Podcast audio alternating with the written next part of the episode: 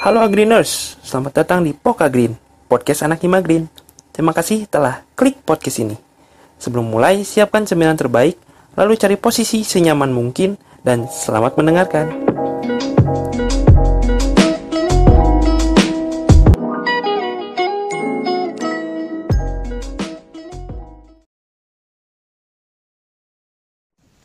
Halo Agriners, apa kabar? Semoga kalian semua tetap sehat ya Dan jangan lupa juga tetap patuhi protokol kesehatan Karena pandemi COVID-19 ini masih belum berakhir Sebelum itu, senang sekali rasanya kami dari Departemen Terkaya di Hima Green, eh maksudnya Departemen Keuangan Hima Green yang telah diberi kesempatan untuk mengisi podcast kali ini.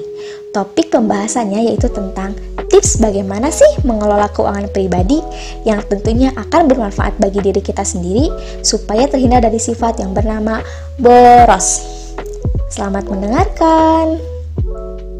Berbicara tentang mengelola keuangan itu memang tidak mudah, apalagi bagi kaum muda yang rata-rata masih kurang paham mengenai pentingnya mengatur keuangan.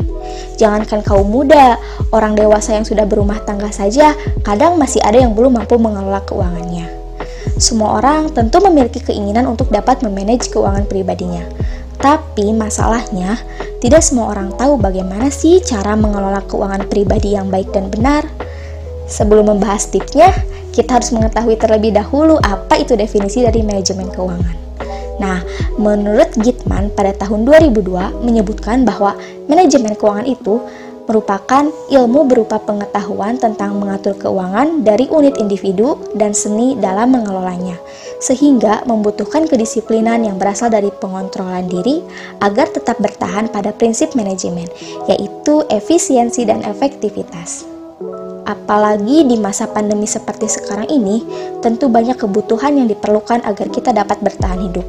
Oleh karena itu, kita harus pandai-pandai mengatur keuangan dengan membedakan barang mana yang sangat penting untuk dibeli dan mana yang tidak terlalu dibutuhkan. Nah, berikut ini ada beberapa tips yang perlu kita lakukan untuk mengatur keuangan kita sehari-hari. Yang pertama, mulai disiplin menabung. Mungkin di antara kalian ada yang sudah bosan mendengar kata menabung. Namun, menabung ini adalah salah satu bentuk investasi yang sederhana dapat dilakukan dan terbukti ampuh dalam mengelola keuangan. Dengan mulai belajar menabung secara rutin dan disiplin, tentunya akan sangat bermanfaat bagi kita di kemudian hari. Supaya dapat digunakan jika kita membutuhkan biaya yang sifatnya mendadak. Yang kedua, memanfaatkan sumber keuangan yang didapat. Nah, kita harus dapat memanfaatkan sumber keuangan yang kita miliki. Sumber keuangan itu dapat berupa uang saku dari orang tua maupun beasiswa. Selain itu, cobalah untuk menambah sumber keuangan sendiri dengan cara membuka usaha kecil-kecilan maupun bekerja sampingan seperti freelance atau kerja part-time yang memiliki jam kerja fleksibel agar tidak mengganggu waktu belajar. Yang ketiga, belanja sesuai kebutuhan. Gaya hidup yang konsumtif memaksa kita untuk selalu tampil sempurna. Untuk menghindarinya, kamu perlu membuat list berbagai jenis barang yang benar-benar kamu butuhkan. Hindari membeli barang karena keinginan, dan jangan membiasakan diri beralasan seperti, ah nggak apa-apa beli, sekarang aja, siapa tahu nanti butuh. Atau alasan lain seperti, ya udah sih beli aja, murah ini. Nah, Padahal nantinya setelah dihitung, yang murah-murah itu ternyata besar juga jumlahnya. Jadi, ingat ya untuk memprioritaskan barang sesuai kebutuhan bukan keinginan. Nah, yang keempat, mencatat semua biaya pemasukan dan pengeluaran. Setelah semua pemasukan digunakan, jangan lupa untuk mencatat setiap biaya yang kamu keluarkan dalam jangka waktu satu bulan tersebut prioritaskan untuk mencatat pengeluaran yang wajib didahulukan, seperti membayar uang kos jika kamu ngekos, membayar uang kuliah, uang untuk membeli buku, uang makan, dan lain-lain. Semua dicatat ya secara rinci dan diusahakan jangan sampai ada yang terlewat. Nah, yang kelima atau yang terakhir, membuat rencana anggaran keuangan. Nah, cobalah untuk rutin membuat rencana keuangan bulanan dengan cara mengatur sebaik mungkin agar tidak terjadi besar pasak daripada tiang, yang artinya terlalu besar pengeluaran daripada pendapatan. Nah, itu dia tadi beberapa tips yang dapat dilakukan untuk mengelola keuangan pribadi kamu.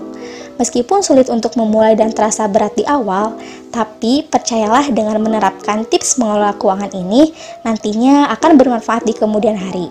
Yang terpenting adalah niat, konsistensi, dan disiplin. Jadi, jangan hanya menikmati hidup untuk hari ini saja ya, kamu juga harus menyiapkan diri untuk hidup di masa depan nanti. Sekian podcast kali ini. Terima kasih buat kamu yang sudah mendengarkan. Sampai jumpa di podcast berikutnya bersama Departemen Keuangan. Deka Kaya, Deka Jaya, Deka Berkarya.